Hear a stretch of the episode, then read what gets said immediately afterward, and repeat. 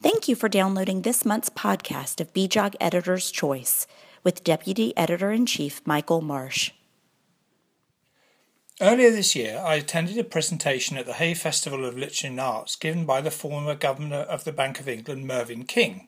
He contrasted the assistance of increasing computer power to enormously improve weather forecasting over the last 30 years with the failure of computers over this time to improve the forecasting ability of economists.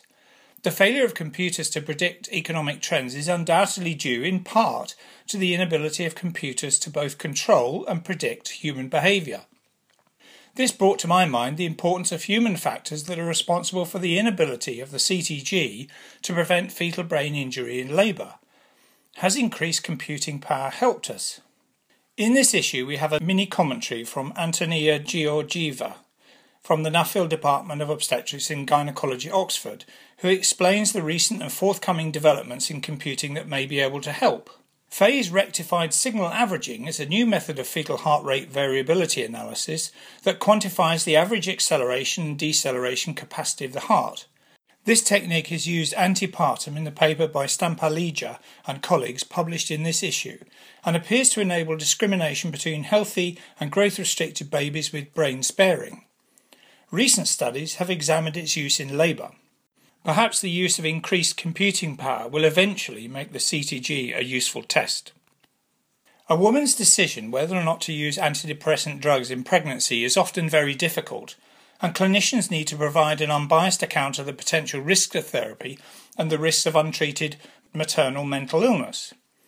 We have three large population-based cohort studies in this issue concerning the effects of antidepressant drugs in pregnancy.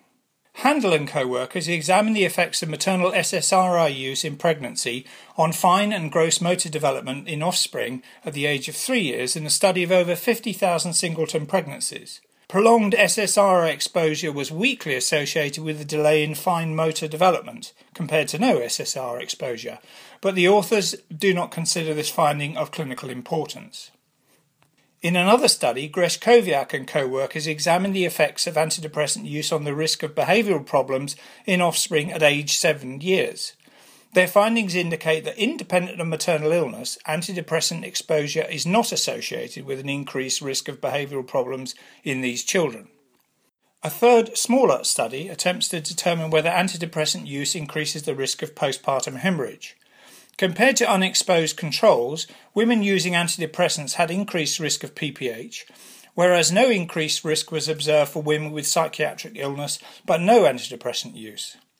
Antidepressant exposure at later gestations was associated with the greatest risk of severe PPH. We hope that these three studies provide information that will be helpful to clinicians treating pregnant women who are considering antidepressant drug use. Thank you for listening to this month's BJOG Editor's Choice. We have been reporting the best research in women's health since 1902. We are keen to hear your views. Tweet us at BJOG Tweets.